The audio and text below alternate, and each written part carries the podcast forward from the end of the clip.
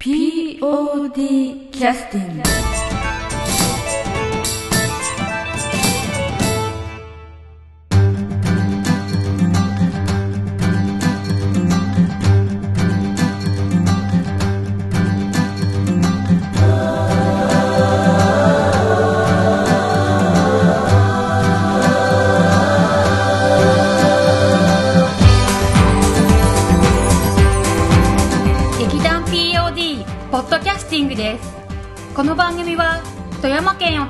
したアマチュア劇団である劇団 POD のポッドキャストです劇団員や関係者ミュージシャンやアーティスト他の劇団の皆さんにご出演いただきましてオリジナル制作の劇中音楽を交えていろんなお話をしている番組ですはい、えー、それでは POD キャスティングを始めさせていただきます。えー、今日来てくださってるのは、えー、っといつもあの年末年始に、えー、1年に1回しかね 七夕様の織姫と彦星のように 1回しか会話できない、えー、っと私と東代表ですけれども、えー、今日はあの劇団 POD の代表東さんに来てもらってます。よろしくお願いします。よろしくお願いいたします。久しぶりですね。ね、ご無沙汰してまして、えーっと、いろんな影響でね、ねそうですね。2年ぐらいかな、お会いしてないのねそうですね。顔を見ることはねねうんもうだいぶ雰囲気変わっておられますよね。そうそうそう、ま あ人間成長するもんですから、いやいや2いや年も経つと、まあ、成長はしてないんじゃないですか。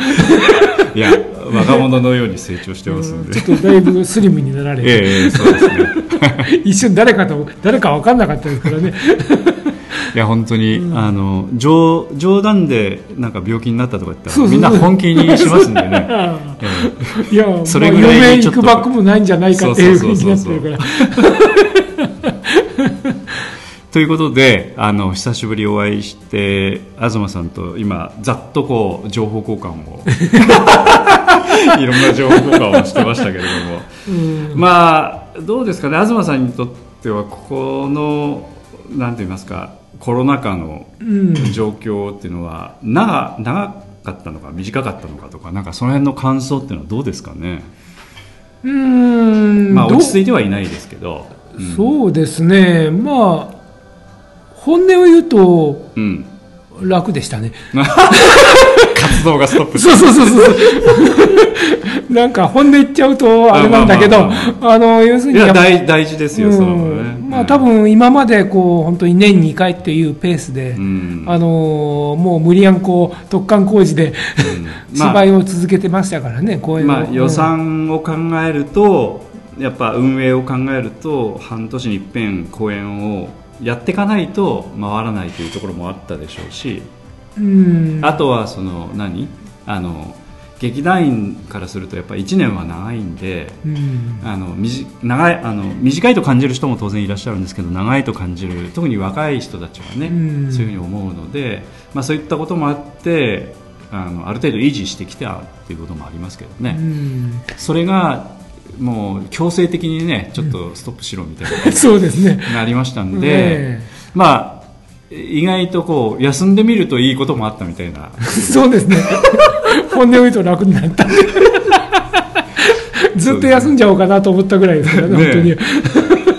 だってまあこれ POD えーっと1989年はい、そうですね。からですからもうえーっと33 30ぐらいかな、だそうなるとその間ずっとまあこう言っちゃなんですけど、まあ、がむしゃらにやってきたみたいなね、うん。ところはありますんでまあまあちょっと休暇もらったみたいな感じですかね。そうですね。ね。うん。だからそういう経験がないえー人がねやっぱ休暇もらうと一生休暇もらいたいみたいな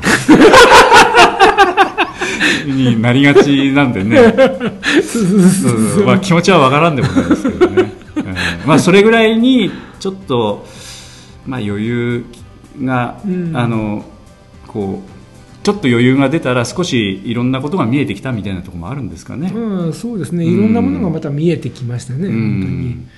うんいいいい勉強させてもらいいい勉強ねうん、させてもらいましたね。そんな感じしますね。今あのなんて言いますかあのまあ少しずつ講演活動もしてこの前もあのこれで1年ぐらいええそうですね。ね、うん。だから1年前の1月講演でそそうえ2月じゃなかった2です月か。はい。ということはまだまあ2年あ1年は経ってないですけれども、まあ、次の公演がもう決まりまして1月の28日29日ということなんで、まあほぼ1年スパンといいますかね、で今その準備に入っているという。そうですね、ん。まあ本当は多分まあ欲欲を出してっていうのはおかしいですけども、うん例えばあの前回2月にさせていただいたんですけども、その後からちょっと今までのペースに戻せないものかと一応考えてはいたんですけども、まあ、本体本来なら7月ぐらいにまたもう同じようなパターンで持っていけるかなと思ったんですけどやっぱりいかせんやっぱりコロナの状況でねこれ無理してやることではないなと、まあ、本当にみんなもう収まってうん。普通に戻ってきたっていう状況にはなってないですからね、そういう状況下の中でまたそういうのであの行うっていうのはどうなのかなと。計算、まあ、計算するとやっぱリスク高いですよね。ね。そうですね。そまあまあ要要はそういうことですよね。そうですね。やっぱまあ、中にはもうやろうかっていうような若い人もいるんですけども、うんやはり、まあ、全員全体的にはやっぱりちょっと、リスクが高いということも共感はあったということですよね。あそういうことですね。んまあ、それで、まあ、じゃあ1年スパンぐらいの形で1月か2月ぐらいにやったらどうかなということで、あの次回、じゃあやろうか1月の末に、うんあの場所を押さえて、今それに向けて進んでるって感じですかね。それがちょうどだから7月ぐらいに、はい。えーっとこの、まあ、5月に、えーっと下期の方針会議があってそね。の時にある程度の方向は決まったんだけどその後実際に本当にやるかどうかということを最終的に決めつつ決まってその上演許可を出して上演許可いただいてということで今、そうですちょうどね、はい。今この今収録してるのはお盆の時期ですけど、うん。あの公表できるような状況になってきたというそういうことですね。うん。だペースとしてはそんなに慌ててはいない感じで着実うにん。ちょっと確認しながら進めてるっていう感じですかね。まあ、こればっかりはどうしようもないですからね、もう変に意地張って、もう例えば POD は年2回やる劇団だというなんか変なプライドとかね、うんそういうのをもう持ってうん関わやろうとした場合は強引にでもなるかもしれないけど、ちょっとそういう考え方は少し今の時期はやめた方がいいなと、まあ、リスクが高いということですよね。前はあの逆にそういうふうにした方があのメリットの方が多かったという判断で、そうですね、ね。多分全体の士気が上がるというか、うんうんうん。要するに終わったら次に向かうって形で、うん例えばどうしてもやっぱり空いてしまうと、その間、だらだらっと、うんもう結局、そのまあ年にに多分年に2回やってましたけど、年1回にすると、多分半年は何も決まらずに、遊ふらふら、遊ぶみたいな。そうそうそうそう、うん。だらだらしてるだけっていう状況になるんで。だからそれがちょっと耐えられないという方も当然出てくるでしょうしですね。あまあ、逆に言うとデメリットも結構ありますもんね、うん。ただ今の場合はその、まあ、やりたいけれどもあえて抑えているという状況なので、まあ、そういう意味ではモチベーションの低下っていうのはあのあまり起きない感じではあるかなそうですね、うん。まあ、むしろその、うん。なんていうか慎重にきちっとやっていこうみたいな。そうですね、うん。多分やっぱ社会的な状況もありますから、うんうんみんなその辺は意識してますんで、うんうんうん。今ここで慌ててやることはないうんのと、うんうん。まあ、確実にうん。今できることを、はいはいはい。一歩一歩進めていけばいいんじゃないかって感じですかね。でその中で、あのーまあ、そういうやり方も一つ見えてきて、あのプラスのところも出てくるかなとは思うんですけど、それ以外にあのなんていうか集まってきてくださってるメンバーというのも、まあ、ある程度あの、まあ、こういった時期ですけれどもありがたいことに集まってきてくださる方がポツポツポツと出てきてくださって。うん。前回の公演でもまあ10人近く新人の方がねええ。参加いただいて、なおかつその後も何人も入ってきていただいてるという感じでね。はいまあ、当然あの何らかの事情でちょっとお辞めになる方もいらっしゃるんですけど全員残ってるわけじゃないですけど、うん。この感じというのは意外と続いてますよね。その このこの前もあの見学の方の連絡もありましたし、ええ。まあ、実際お入りになるかどうかわかんないですけども、うん。まあ、一定の感覚でこうポツポツっとこう、うん。来てくださるっていうのは前もあの東さんの話聞きましたらそのなんて言いますかこういう時期だからこそちょっと、うん。あの自分の趣味というか何をやりたいのかみたいなことを探す人もいるんじゃないかみたいなね、うん。話はあの東さんしてましたけど、まあそういう考えもあるんじゃないですか多分本当に本業の方が忙しくてうん。あのそういう状況であれば生活が忙しい生活が忙しくなりますからね、うん。そちらに集中して、まあ、そんなことを考えている余裕すらないっていう、まあ、皆さん動きになると思うんですけど、うん。たまたまこういう時期ですのでね、まあ、ちょっとアクセ例えば、まあ、旅行行きたいとかね、うん。うんまあ、もっと楽しいことが世の中いっぱいありますので、うん。そういったところに時間を割くとか、まあ、仕事だけではなくてね、うん。そういう感覚も今ある程度こう制約されてますからね。まあ、そうなると、うん。まあ、その選択肢の先に演劇というのがあるかどうかちょっと微妙なところもあるんですけど、え えまあ、その辺は変わった人が来てらっしゃるんじゃないかとは思うんですけど、ええただ、うん、まあ選んでくださってるということですもんね。そうですよね。ん。まあなんて言いますかその、まあ、集まってきてくださってる方と会話してもまあこう言っちゃなんですけれどもそんなに変な人じゃないなくて極めて社会人的に普通ですね。のレベルのうん あの方が来てくださってるので、そういう意味ではそういう人たちがやっぱり演劇を判断して来てくださってるといいますかね、うんそういう感じなんでしょうかね。まあ多分でも芝居だけではないたまたま今回、んまあ2月に公演しましたけども、うん。その時に集まってきた人間がまあ 10, 10名じゃ近くいましたんで、そのメンバーが大体同世代なんですよねほとんど。んね。若い。はいはいはい。多分私らとねそう1人か2人そういう若い人入ってもなんかうまくいかないと思いますけども同じ年代の人たちが一緒に一つの舞台作り上げたっていうことであー結構一体感ができていて、うん。まあ、じゃあ次今度またみんなで何かやろうかっていうようないい雰囲気ができているっていう感じですよね。前後5歳ぐらいしか変わってないぐらいの感じですか？もそうでもっ。とちちち近いんじゃないですか。23歳とか、はい。へー本当にほん半ばぐらいの世代がギュッと集まってきてるってうん本当に同世代の人たちが集まってるんで意外とそういうそういう人たちに一回また公演してますからね、うん。だからなんか一体感というかじゃあん。みんなでまたこれやろうよというような雰囲気っていうか、ううん。んその雰囲気がすごくいい感じで出てるんじゃないかなと思いますけど、まあ、20代の人と40代の人もね、うん。まあ、仮に入団してきて同期と言われてもええみたいな。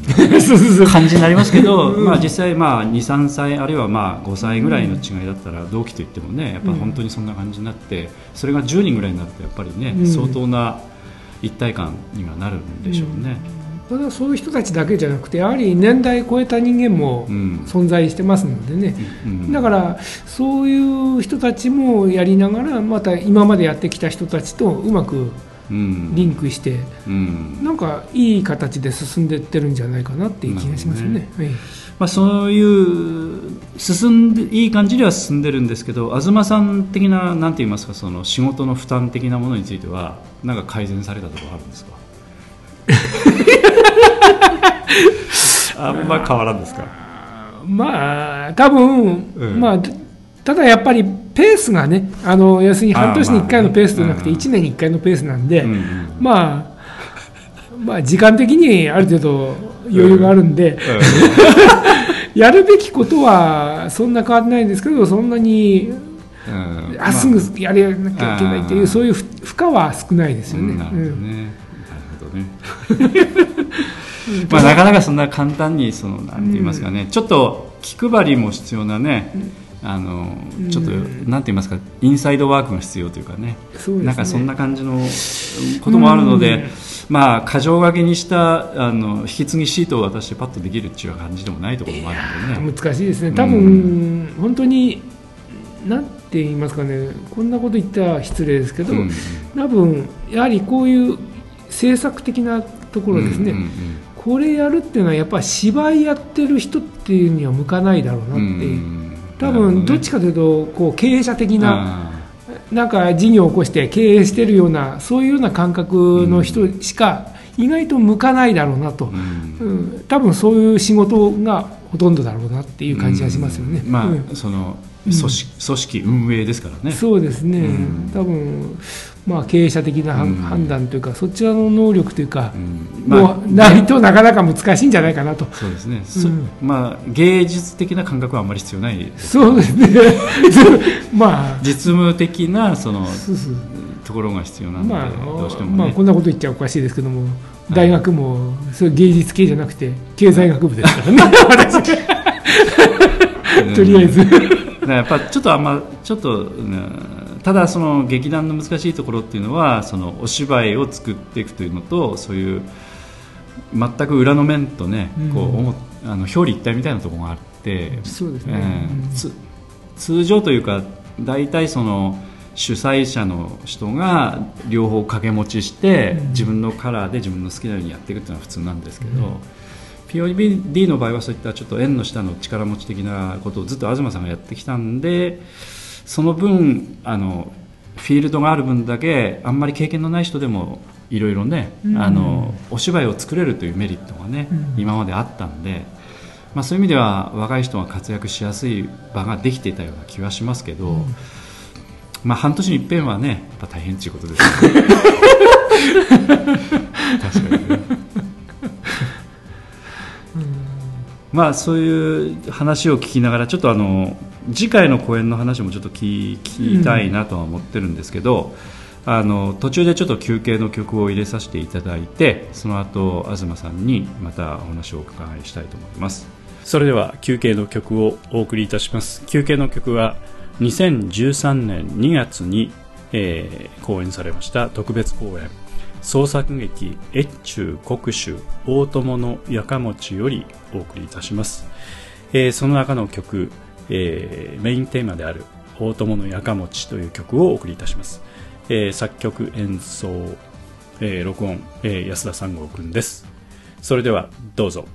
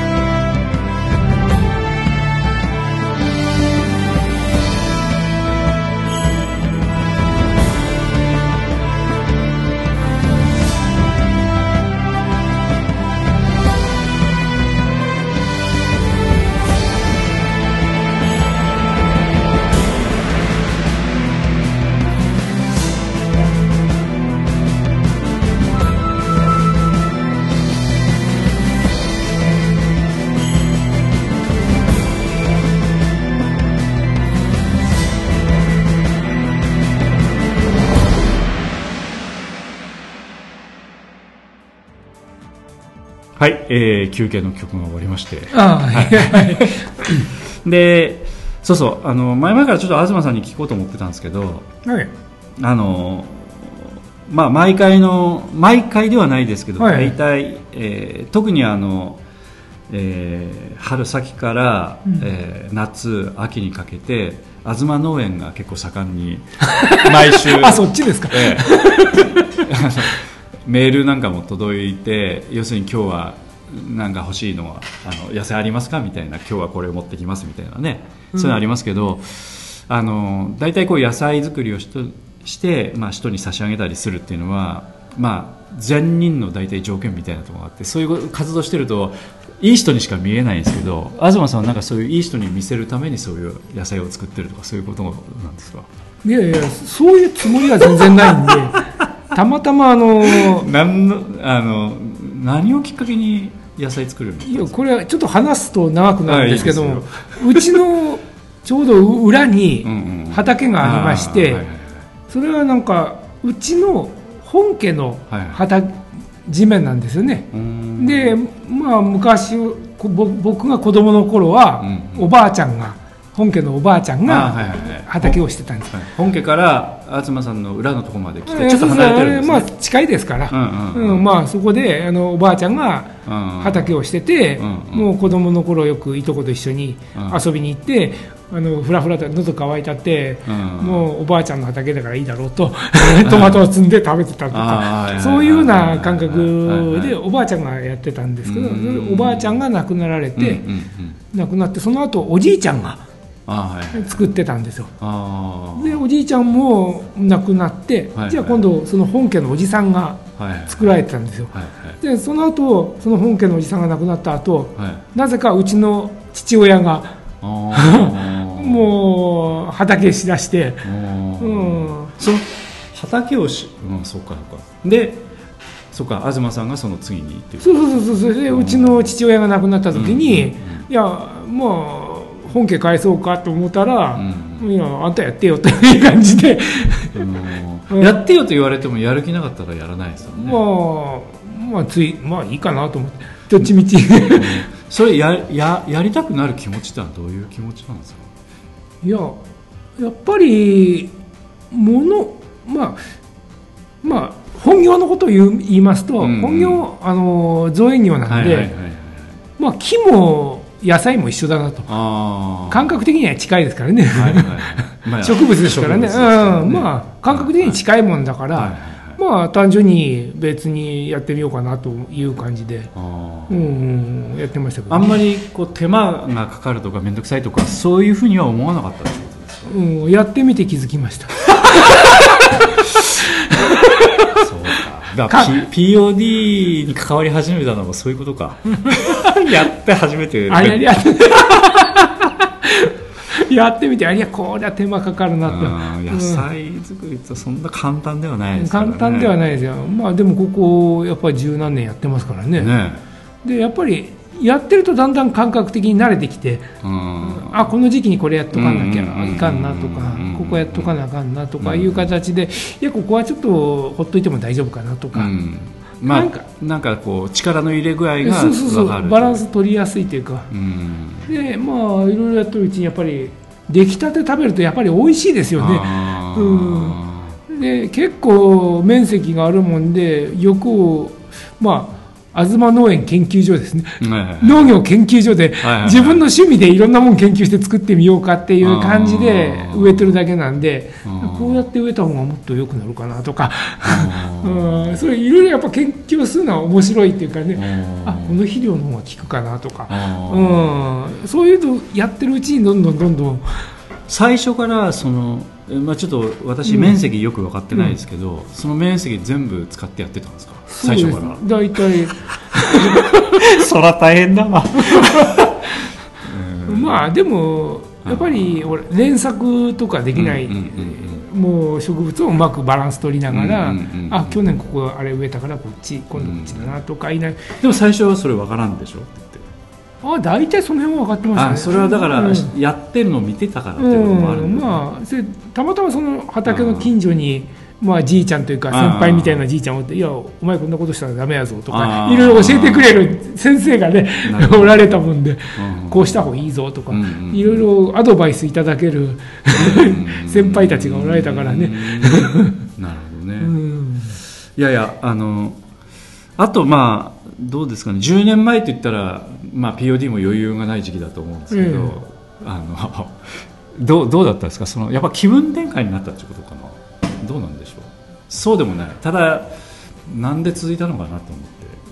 うんなんかやらんな思って なぜか。まあまあ気づいたっていうなんかそういう気持ちもあるのかなやっぱ。いやどうなんですかね、なんかやってるうちに褒められたりしてね。そこの横でやってるおじいちゃんみたい人に「よう、おお父ちゃんよりうまく作っとんの?」とか言われたらなんか嬉しくなって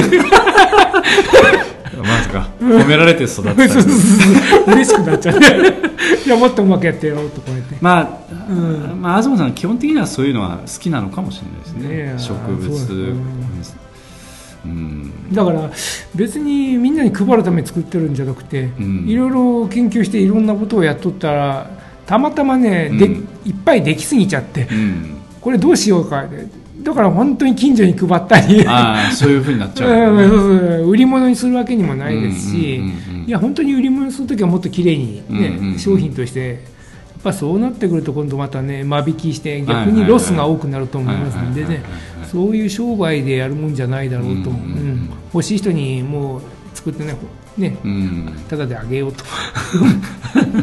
配っちゃおうと、まあ、それがその偽善的と言われる別にそういう意識はねほ引っ張るのもったいないから取って、まあね、引き取ってって感じですからね、うん、まあ以前の東さんからあんまりちょっとね野菜作りというのはあんまりちょっと縁遠かったんで、まあ、うん、庭師の仕事をされてからだと、まあ、そういうのもありかなという感じはしましたけど、うん、やっぱなんて言いますか、ね、年代的に同じ年代の人が野菜作りし始めるとちょっと不思議な感じもしますよね。なんか おじいちゃんとかおばあちゃんがやってたらいやいややったら面白いですよ。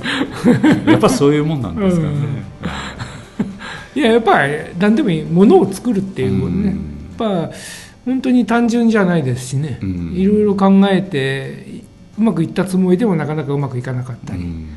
まあ、ただそれがほら仕事をしながら、うん、劇団 POD しながら、うん、ということになるとどういう気持ちでやってるのかなと思います、ね、まあうまくスケジューリングして。それもまたね。あ今日はここまでやって。ああこれはやらなくていいかなしたらとか言って。まあやりたくなるんでしょう。そういうことはね。やりたくなってるっていうことですよねいやいややってるわけじゃないっていうことですよね。だから。うん。まあたまに嫌になることはありますけどね。ああ今日暑いなとか。嫌だな。外出るの嫌だなとか。まあでも一番ね暑い時期動かなくちゃいけないしね。うん、うん。まあまあ仕事もね暑い時期動かれる総合です。暑いです ね、人間が出歩いて仕事するような温度じゃないのでね。いやいやいや。もうそういうのはもう慣れてますから。そうですか、まあちょっとその辺のその東さんの偽善的な動きがちょっとどうしても気になったもんですから。ただ何も考えずに一生懸命作ったらいっぱいできすぎちゃって困ったのはどうしよう。では持ってってっていう感じですよね。いや本当にあの、なんて言いますかね、まあ、あの若い時とかっていうのは自分でその、うん、なんて言いますか。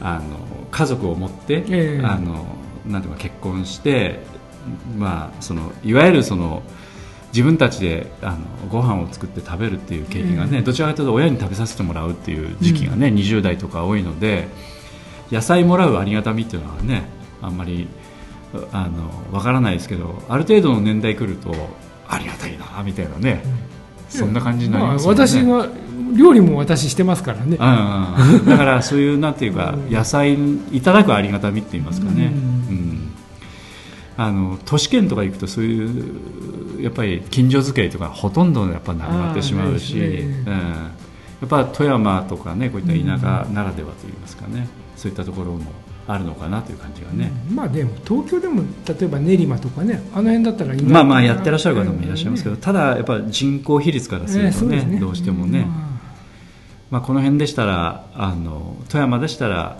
あの日常的な感じでね、うん。そういうことがあってもおかしくはないかなと思いますけどまさか東さんがその世界に足を踏み入れるといえ普通に。普通です。普通にやってますでもまた取れたてうまいんですよ、まあまあそうでしょうね。本当にね、うん。あのまあ本当にそのきゅうり一つね、うん。本当にこう切ってねちょっと塩つけて、もうた。多分野菜はあの一番鮮度劣化が激しいと思います、ね。あそういうもんなんだ、うん、まあ腐らないだけで、んうん。取った瞬間から鮮度落ちるんですよ、うんうんうん。あ命が切れるっていうかね、うんだから積んだもぎたてが一番うまいんです。作ってるそのうん、人はやっぱそのもぎたてを食べれるので、ねそれがやっぱり最高。そういうことですね。ですよね、まあ腐ってないですけどね。一、ん。あのやっぱりスーパーなんかに並んでるのは要するにうん。それだけ何日か経ってますから、やっぱそうなってくるとそれだけ鮮まあ、うん。腐ってないですからね、うん。まあまあ全然食べれるんだけれども、うん。そのいわゆる美味しさの鮮度というのが落ちてるっていうことですよね。そうですね。やっぱり取れたてが一番って感じですね。うん。もぎたてが一番なるほどね。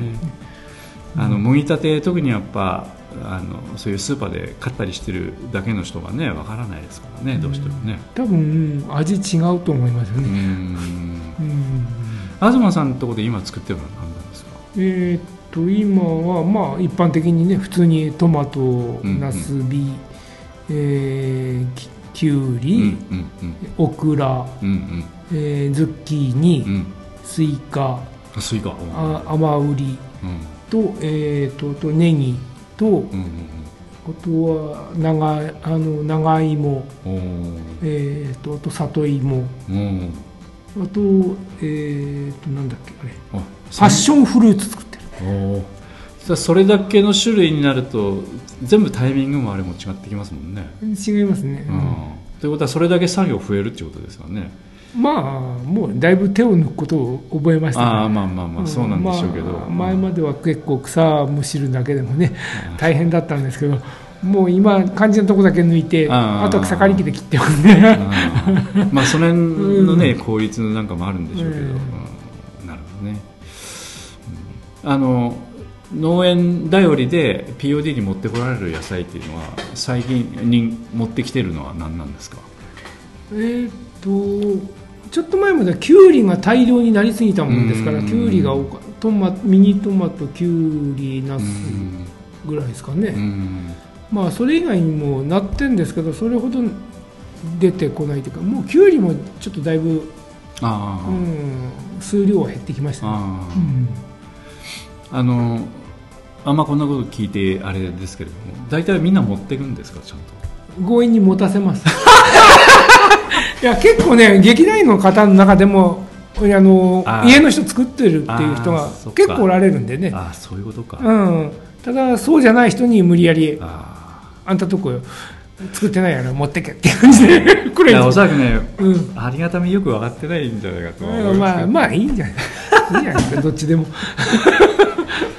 ぜひ、まあ、まあ、ぼ僕はなんかゴミに捨てたと思えば それでいいんだから。それをどう使われようと皆さんの自由なんで。私がいたら全部持ってきますけどね、ええ今日持ってこれよかったね。いやいやいいですねいいですねいやそれほどやっぱあの本当になんて言いますかね。取り立てても美味しい、そうですね。うん。本当にね。まあまああの本当野菜作ってる人っていうのは本当にいい人に見えますから本当にね。見える。そうそうそう。う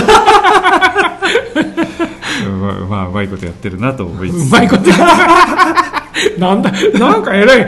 トゲがあるね。やっぱあの野菜作りしてる方っていうのはやっぱね善人の代表みたいな雰囲気ありますからね。ね。それなんかの物語や昔話によく出てくるキャラクターっていうイメージで。そうそうそうう。んだからそういう風になるくらいにやっぱあの野菜作りっていうのは非常にねあの そういうイメージがあるなと思って、はい、ということでちょっとあの話があの脱線しましたけれども 次回公演の「煙が目にしみる」という公演が、ええ、なんか昔あの劇団フロンティアさんがねそうですね、ね、されてた記憶があって、まあ、ちょっとたまたま私見れる機会がなかったんで拝見はしてないんですけど話的には物語としてはかなり重厚な感じの？いや結構喜劇っぽいですね。そうなんですね、うん、まあでまあこれフロンティアさんやられたって言ってますけど本家はあの加藤健一事務所さんがやられて、まあ私それも見ましたけど。加藤健一さん事務所というプロの劇団です、ね、劇団さんがオリジナルで作られてやってるっていうお芝居なんですね。それをフロンティアさんがお借りになって公演されたという。だから、えーと、それだいぶ前だったような気がするのでそうですね。結構前ですね、うん、だからこの脚本自体はちょっとそういう意味では古い古いかもしれない。ですね、うんうんうんうん、いわゆるそのなんて言いますか今でもその通用するような、まあ、多分時代背景的には2 3 0年ほど前ぐらいの時代だと思いますよね、要するに物語のシチュエーション的には、うん、まあ火葬場がちょっと舞台なあでそうですね、えー、煙というのはタバコじゃないんですねあ、まあ、それはちょっとそれもいろいろありますけど、まあまあ話を、まあ、簡単に言うと火葬場に2人、まあ、同時に2組の,、はいはいはい、あのあ亡くなった方。方が焼かれてるんですけどそれが幽霊となって出てきて2人でこう会話してたら、うん。ちょっと世間的にはボケてるっていうおばあちゃんに声かけられて、見えてるって感じでね、ああなるほど。え？とか。まあ本人たちは、あの見えないものと思って安心して会話してたらみたいな、まあ見えてるし、はい、会話も通じると。あなるほど。でそれそれを取り巻くいろんな普通の人たちからは全然見えないわけでね。あなるほどね。でその辺の家族のいろんな物語が暴露されたりいろいろ。こう結構こうなんていうの？喜劇っぽいっていうか、うん、面白い芝居になってますね。あのなんて言いますかあの SF とかそういうのではなくて、うん、普通のなんていうかそういうのちょっと苦手な方でもパッとこう分かるような話っていうか、うん、そう分かりやすい、ね、分かりやすい話っていうことね、ね、そんな難しくはないんですけどもなんかやっぱりでもまあ物語こういろんなその家族たちのやり取り聞いてるうちになんとなく共感を得るっていうこともいろいろあって、うんうん、まあその中で、まあ、最後どうなるでしょうっていう感じでね。あの実際これあの方針会議とかで、うん、あの脚本決めるときにいろんなまあ案があったと思うんですけど、はいね、これっていうのはあのなんて言いますか。今の若い人からするとどういうふうに見えてる感じがしますいやそれはどう見えたのか僕は分かんないですけど、うん、よくこれ選んだなと思って、ね。うん、僕もそう思いました、やっぱそう。こっち来たの？って、えー、あそうですこっち選んだんだ。へえとか思って。まあ、まあ、どっちかというと渋いですよね。そうそうそうまあ、チョイスとしては、ね、多分前回の2月にやったのはキャラメルボックスさんですから、多分傾向的にはそっちの方が意外と若い人多いですからね、今最近、そっちの毛色の方が合うんかなという感覚は持ってたんですけど、うん、えこれ？って感じで、まあ、対抗馬としてはそういう感じの脚本もあったのかな、まあ、そうですね。ちょっとまあ何だったかな。なんかちょっと変わったあのなんどこの脚本だったかな。結構激しい動きになって結構テンポのいい芝居。なんかそういう劇団の芝居だったんですけどそれとどっちするって言ったらなんか結局なんかこっちになったって感じですからね。なるほどね。まあそういう意味ではあのなんて言いますか、えー、世代的にもあのなんて言いますか。ちょっとまあ若い人にしたらちょっと渋いチョイスかもしれませんけれども、うん、そういう方々でも十分共感できるような話なのかなって感じですかね。うん、そうですね、うん、まあどっちかというとねあのわーっていうね、勢いに置かせて、うん、走り回るような芝居かなと思って、ね、あと恋愛が絡んだりとかね、こっちはどっちかというとその人生の終末的なあのなんていうか そういう引きこもごもの人生模様みたいなね、ちょっとどっちかというとちょっとあれかなっていう感じ、まあ、普通のドラマって感じでねですよね、うん、うん、なんかこう、うん、なんていうかこうこれを例えばあのなんて言いますかか歌にすると、うん。あのポップスではあんまり表現しづらいなとかっていう。なんかそういうか感じとはちょっと違うので、うん。ちょっとなんていうかあのスタイリッシュな感じではないそうですね。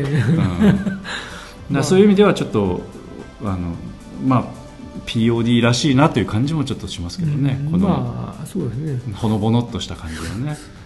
もうよく選ん。だなって感じえこっちすんのって。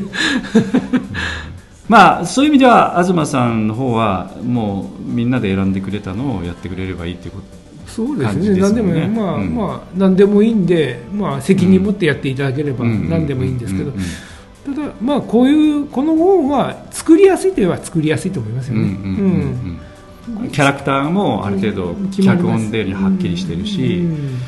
まあ、そういう意味ではあのこれだけまあ長くあの、いろんなところで上演されてるおそらくお芝居でしょうから、やっぱ人気もある分やっぱりきちっとしたやっぱり、なんていうか中身の濃い、うん。あのちゃんと笑いも、うん。ある程度そのギミックがきっちりしてるみたいな、そんな感じの脚本なんでしょうかね。うん。でやっぱり、まあ、今まで見に来ていただいている POD のお客様にとっても、一番受けやすいかな受け受け入れやすいような脚本かなって感じがしますよね。なるほどね、うんそうですね。ここ最近ちょっとあの毛色の変わったものもチャレンジしてみたりとかね、ええ。あの最近といってもまあ5年ぐらいのスパンですけれども、まあ、そういうのも結構ありましたんでそういう意味ではちょっと POD スタンダードみたいなね、うん。ちょっと感じにも見えなくもないかなという、えー、と40回公演でうん。やったのは何だっけ、ゆうけゆうでしたっけ？じゃなくてあの、えー見果てぬ夢かな？あーっとちょっと待ってくださいね。40回公演やった。ああ40回ね。うん。あー見果ての夢ですね。それと脚あ本作家一緒なんです。ああなるほど。え堤康之さん。えそうですそうです。あーはいはいはい。多分ああいう感じのお芝居だと思えば。なるほどね。まああれもまああれもあ病院のあれ舞台でしたかね。ええうん。まあだからお芝居を見せるという面ではちょっと難しいところもあるかもしれないですね、ええうんそのキャラクターとしてその役としてリアルにうんお客さんとしてはね、こう見てうんそうですね。リアルに見せるっていうのは難しいかもしれない。ね。なかなか難しいかもしれないですね、どうしてもこう年齢的なものもそうですしまあ、見た目的なものもあると思います。し、ね、ううん。んはいはいはい。あそういうことか。うん。まあ久しぶりのあの堤康之さんの脚本ということで、ええ東さんはどこで見たんですかこれは？そのプロのやつはあ何？煙ですか、うん。あのー高岡に来た。あ演劇鑑賞会で。あのー霊界で何何年前かな？十何年前かに。あじゃあ結構前ですね、うん、そうですね、まあ、加藤健一さんがおばあちゃん役をやられて。ああでそこには結構あのキャラメルボックスの岡田さんとかもう客演で来ておられて、であの全人会議の全人会議じゃない今飛び出坂、うん。えーの、えー有馬さんかな、うん。有馬自由さんとかも出ておられて。あとスバルのひ一つ柳みるさんやったかな、ん。出ておられたかな？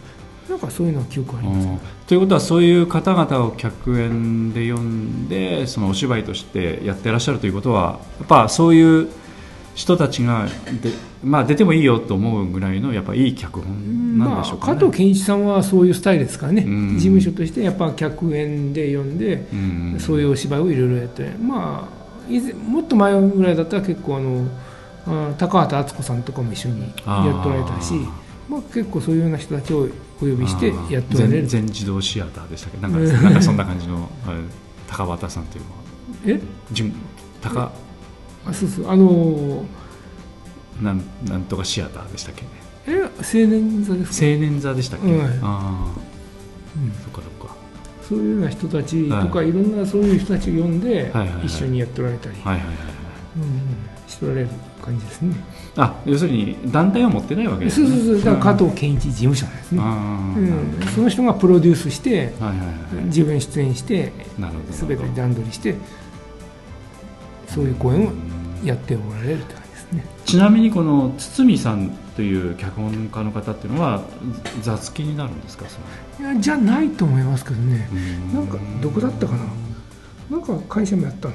うん。私も暗記なんて会社だったかな。うん。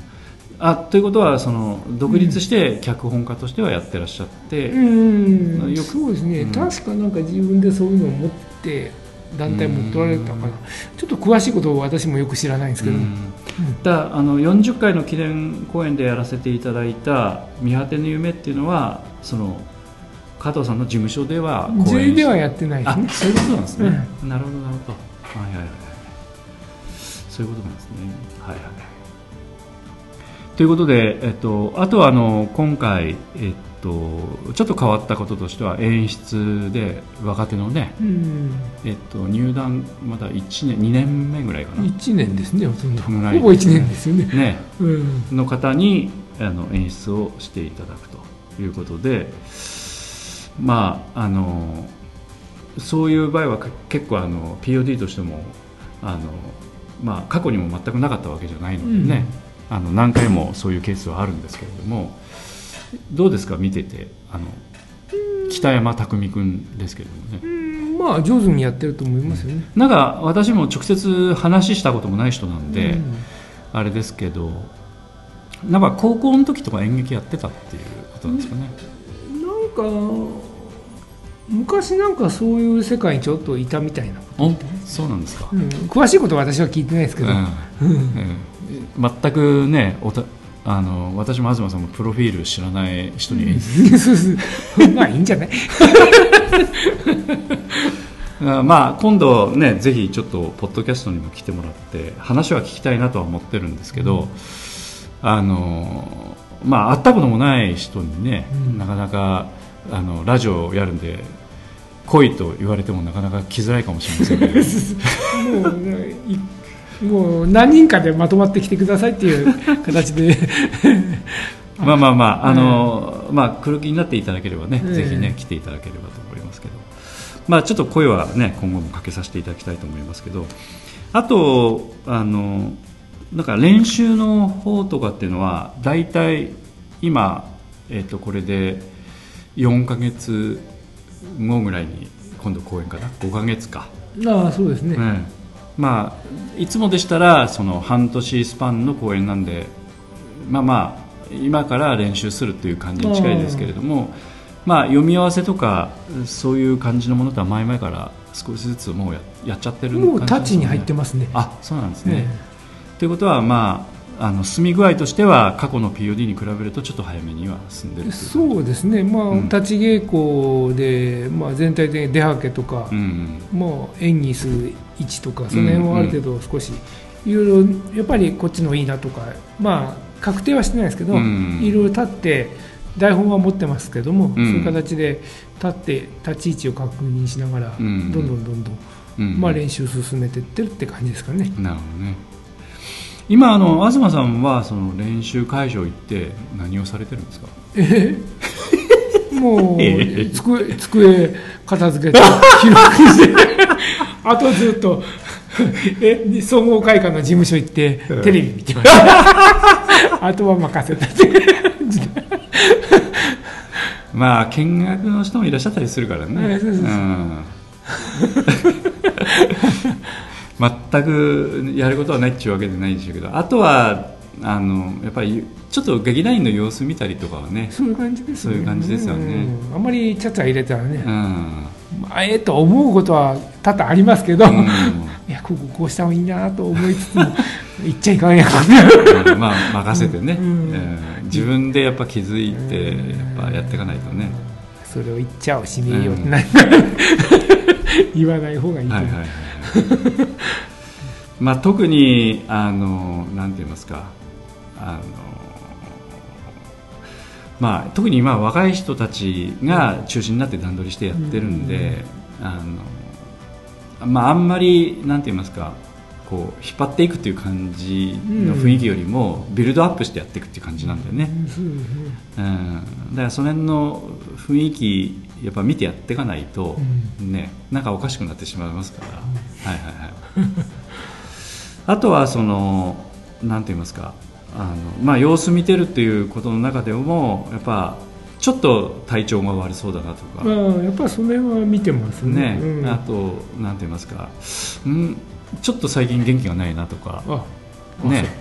大事なことを忘れて、はいはいはいもう検温は私やってますね。あ！ピッて。大事な係です。大事な係です ちゃんとね。感染対策。そうですね、うん。ちゃんとやってますからね、はいはい あそうそう。あれ機械はいつ頃買ったんですか？もう去年要するに。あ公演会場でも使ってるんですよね。そうそうその前からですね。その前の練習からずっと買ってきてやってましたね、えーっとあれ、ちょうどあのだからあの、えーっと今思い出しましたけど「果実」というはい。公演が2020年の2月にあって、うん。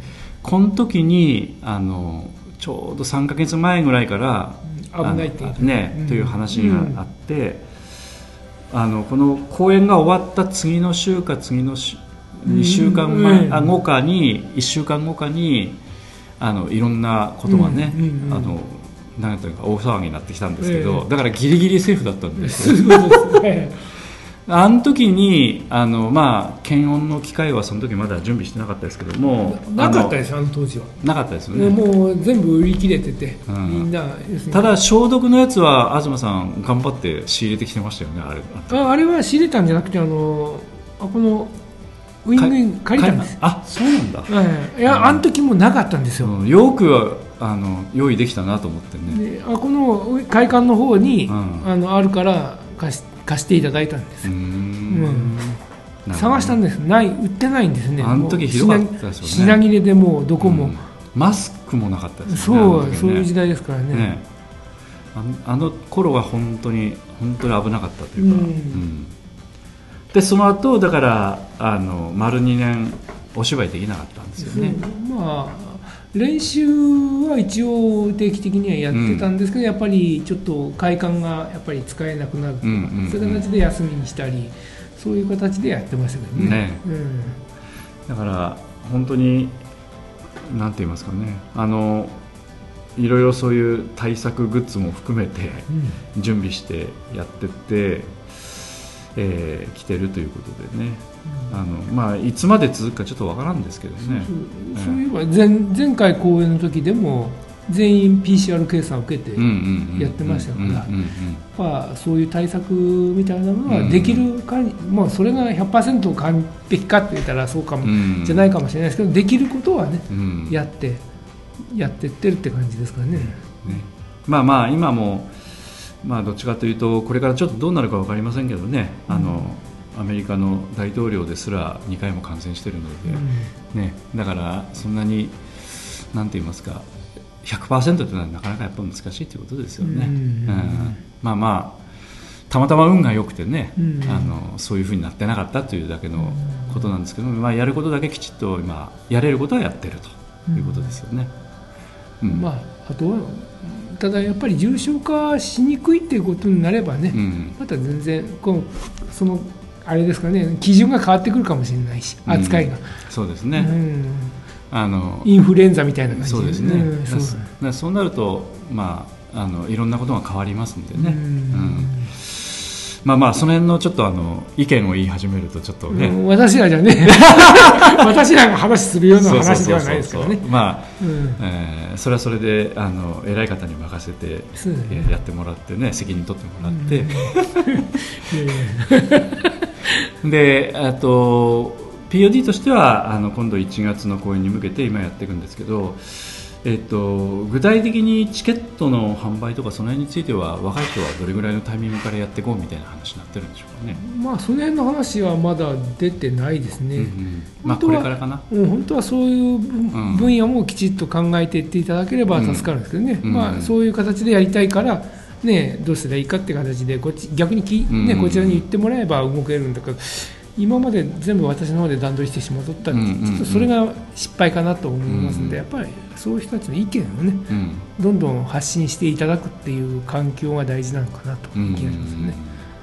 まあ、どうしてもあの芝居を作るっていうことにね、意識が集中してしまってそのいわゆるそのなんて言いますか、まあ、一番最初の話に戻りますけど表裏のね、全くその組織運営のところのね、まあ、組織運営といってもお客さんをお呼びするのも組織運営になるんですけれども、そういったようなところの部分っていうのはちょっとやっぱ芸術を作っていくっていうところとまた全然違うベクトルになってしまうので、まあ、そこもちゃんと抑えてやっていかないとやっぱ長続きはやっぱねなかなかしていかないですから、多分そこをしっかりできてるようなところだけが、まあ、富山県に結構ね、うん、長くやっておられる、うん、うちうちよりももっと長くね、うん、続いておられるの劇団ありますから、多分そこはの差なんでしょうね、そこをちゃんとやっておられるところが続くんであって。うん。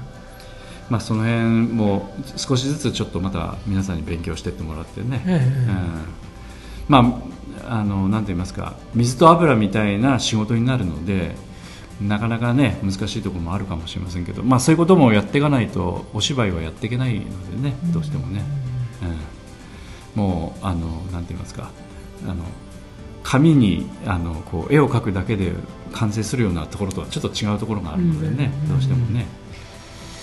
まあ、そういったところもちょっと勉強してもらいながらということで、えー、これからも進めていく感じになります。まあそうですね。ただ、やっぱり芝居に正解っていうのはないですからね。ないですね。うん、うん、まあこれがいいと思う人が多いか少ないか、うん、それによってまあいろいろと、ね、価値観違うだけで。そうですね。うん、まあ極論言うと何やってもいいんだよね。そうそうですね。だから。うんいやそれそういうことをちゃんと分かった上でだから変にそういう芝居はこうあるべきだっていう考え方で貫いているよりも本来はね何をやってもいいので。何をやったら要するにそれをちゃんと面白いよという、うん、見ていただける人をきちっと集めて、それで成り立てばそうですね共感ね、ね得られればそれで成り立つわけです、ねうん、そっちが大事なんで、うんうん、そういう仕掛けをきちっと考えていきましょうってことですよね。うんだからまあまああの既存の脚本使わせていただいているのでそういったあのなんて言いますかその面白さとかお客さんを呼ぶそのあのなんて言いますか基礎のところっていうのはね、うん、ある程度きちっとその担保しながらもあとはそのどういうふうにあの説得力を持たせるかとかね、うん、まあそういうふうなところもなあのあるでしょうし、まあ、オリジナルで挑戦してても別に構わんわけですから。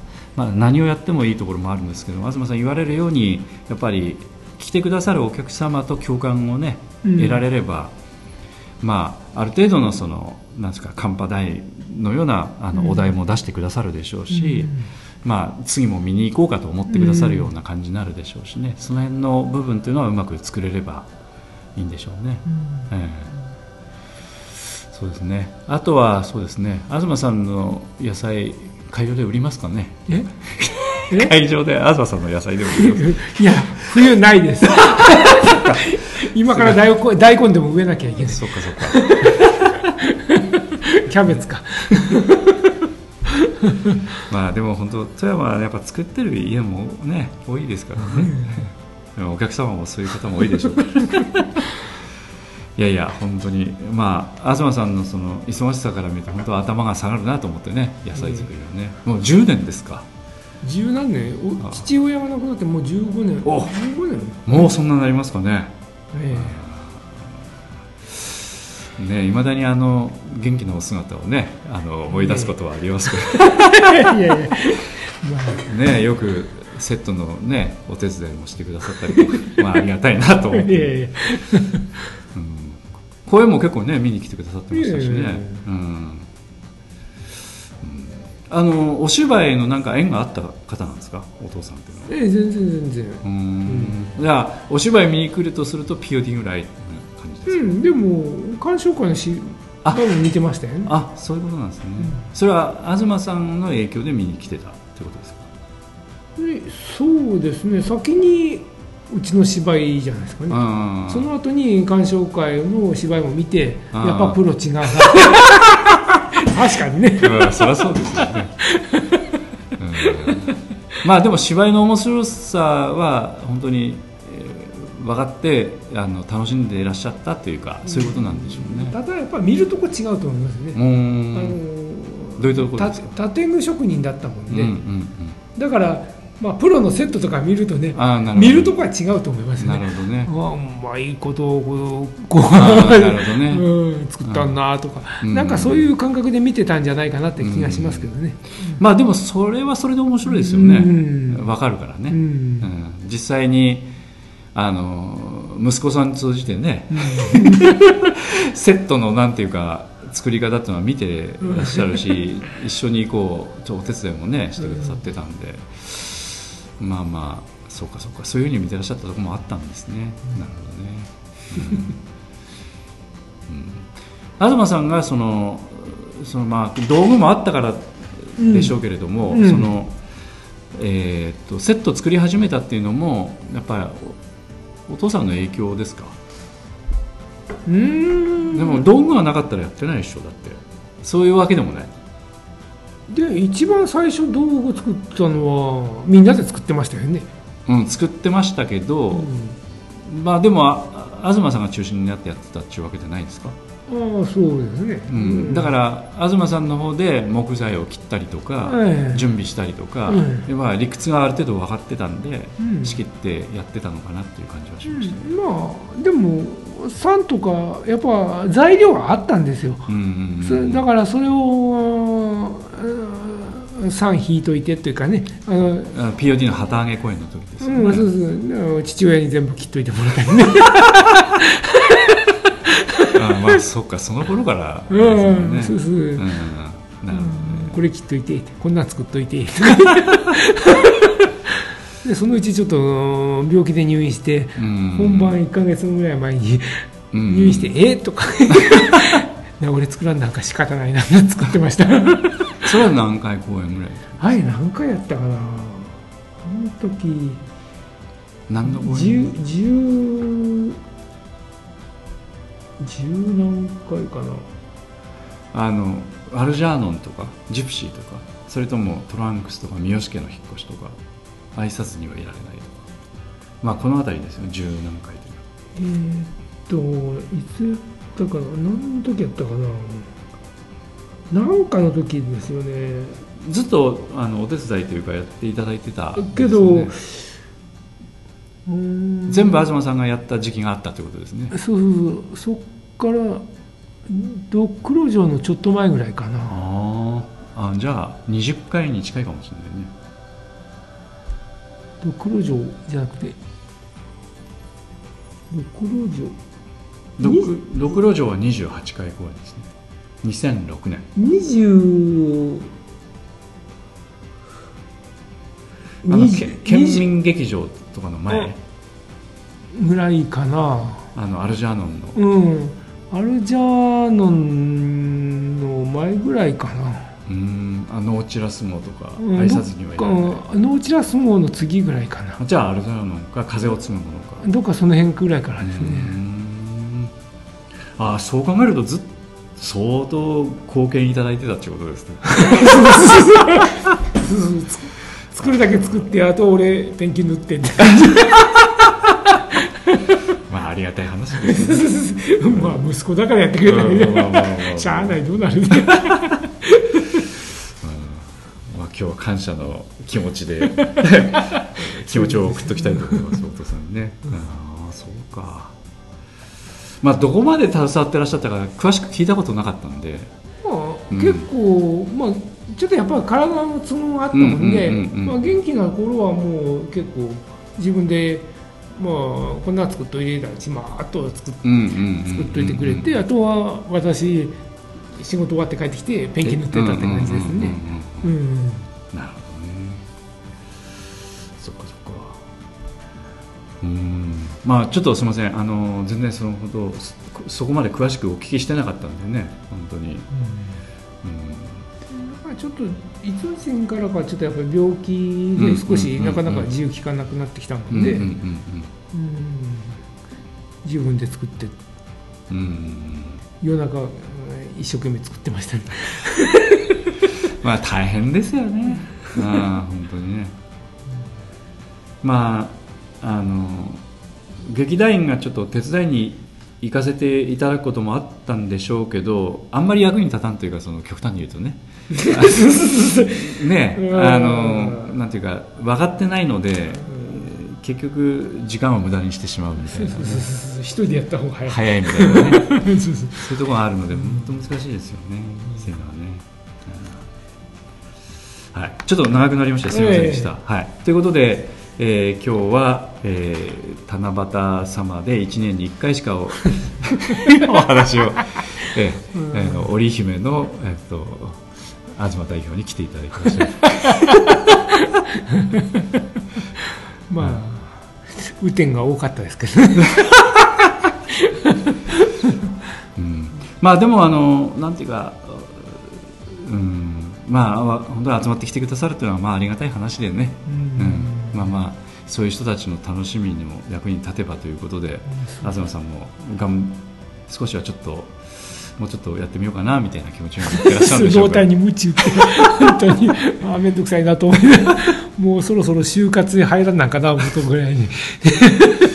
まあでも昔の年代に比べて若いですよねやっぱね今の、まあ、ね、そうですけどやっぱり、うん、まあまあそういうこともあるし少しずつ考えていかなきゃいけない年になってきたかなっていう気がしますよね。気がしますか、はい、そうですか。うん、まあ、野菜作り始めてるぐらいですからね。えー、初めてるって初めてだいぶ経つよ。それで 十何年もね経ってるぐらいですからね。はいはいはい。はい、ということで、えー、今日東信康さんに来ていただきました。またちょっとあの公演間近にもなりなると思いますけれども、えっ、ー、とね、ね、また。えー、年始のご挨拶収録させていただきたいなと思ってますので、またよろしくお願いいたします。わ、はい、かりました。はい。じゃあ今日はありがとうございました。はい、ありがとうございました。はい、えー、それではお別れの曲をお送りいたします。お別れの曲は、えー、先ほどと同じ2013年の2月に公演された創作劇「越中国州大友のやかもち」より「えー、大黒」という曲をお送りいたしますこの曲は、えー、確か鷹だったと思いますけれども大友のやかもちが飼っていた鷹だったと思いますがその鷹を、えー、が死んでしまってその鷹を忍ぶ気持ちでいる場面に確か使われたんじゃないかなという曲です。大空に飛び上がる鷹のまあイメージができるような曲じゃないかなとは思いますのでどうぞ聴いてみてください。それではえー、作作曲演奏録音安田三郷君で大黒どうぞ。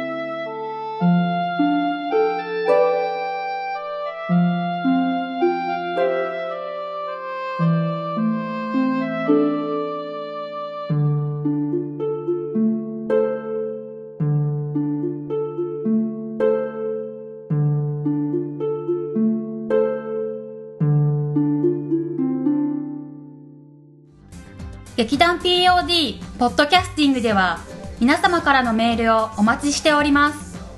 劇団 POD の芝居をご覧になった方はもちろん全くご覧になっていない方からもメールをお待ちしております。メールをお送りいただいた方には劇団でオリジナルで制作をしております音楽 CD または音楽ファイルをプレゼントさせていただきます。メールアドレスはマスターアットマーク pod-world.com master アットマーク pod-world.com へ直接メールをお送りいただくか劇団 POD のオフィシャルウェブサイトの送信フォームからお送りいただけます。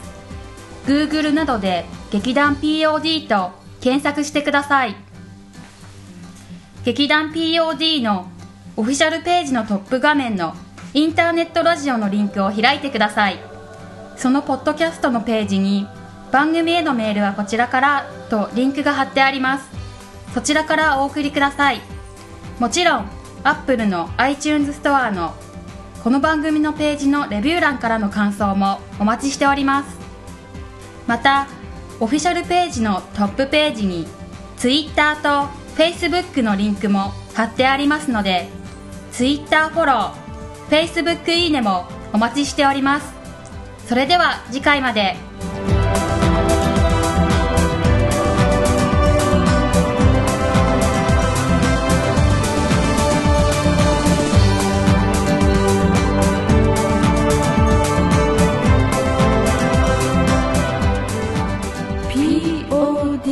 キャスティング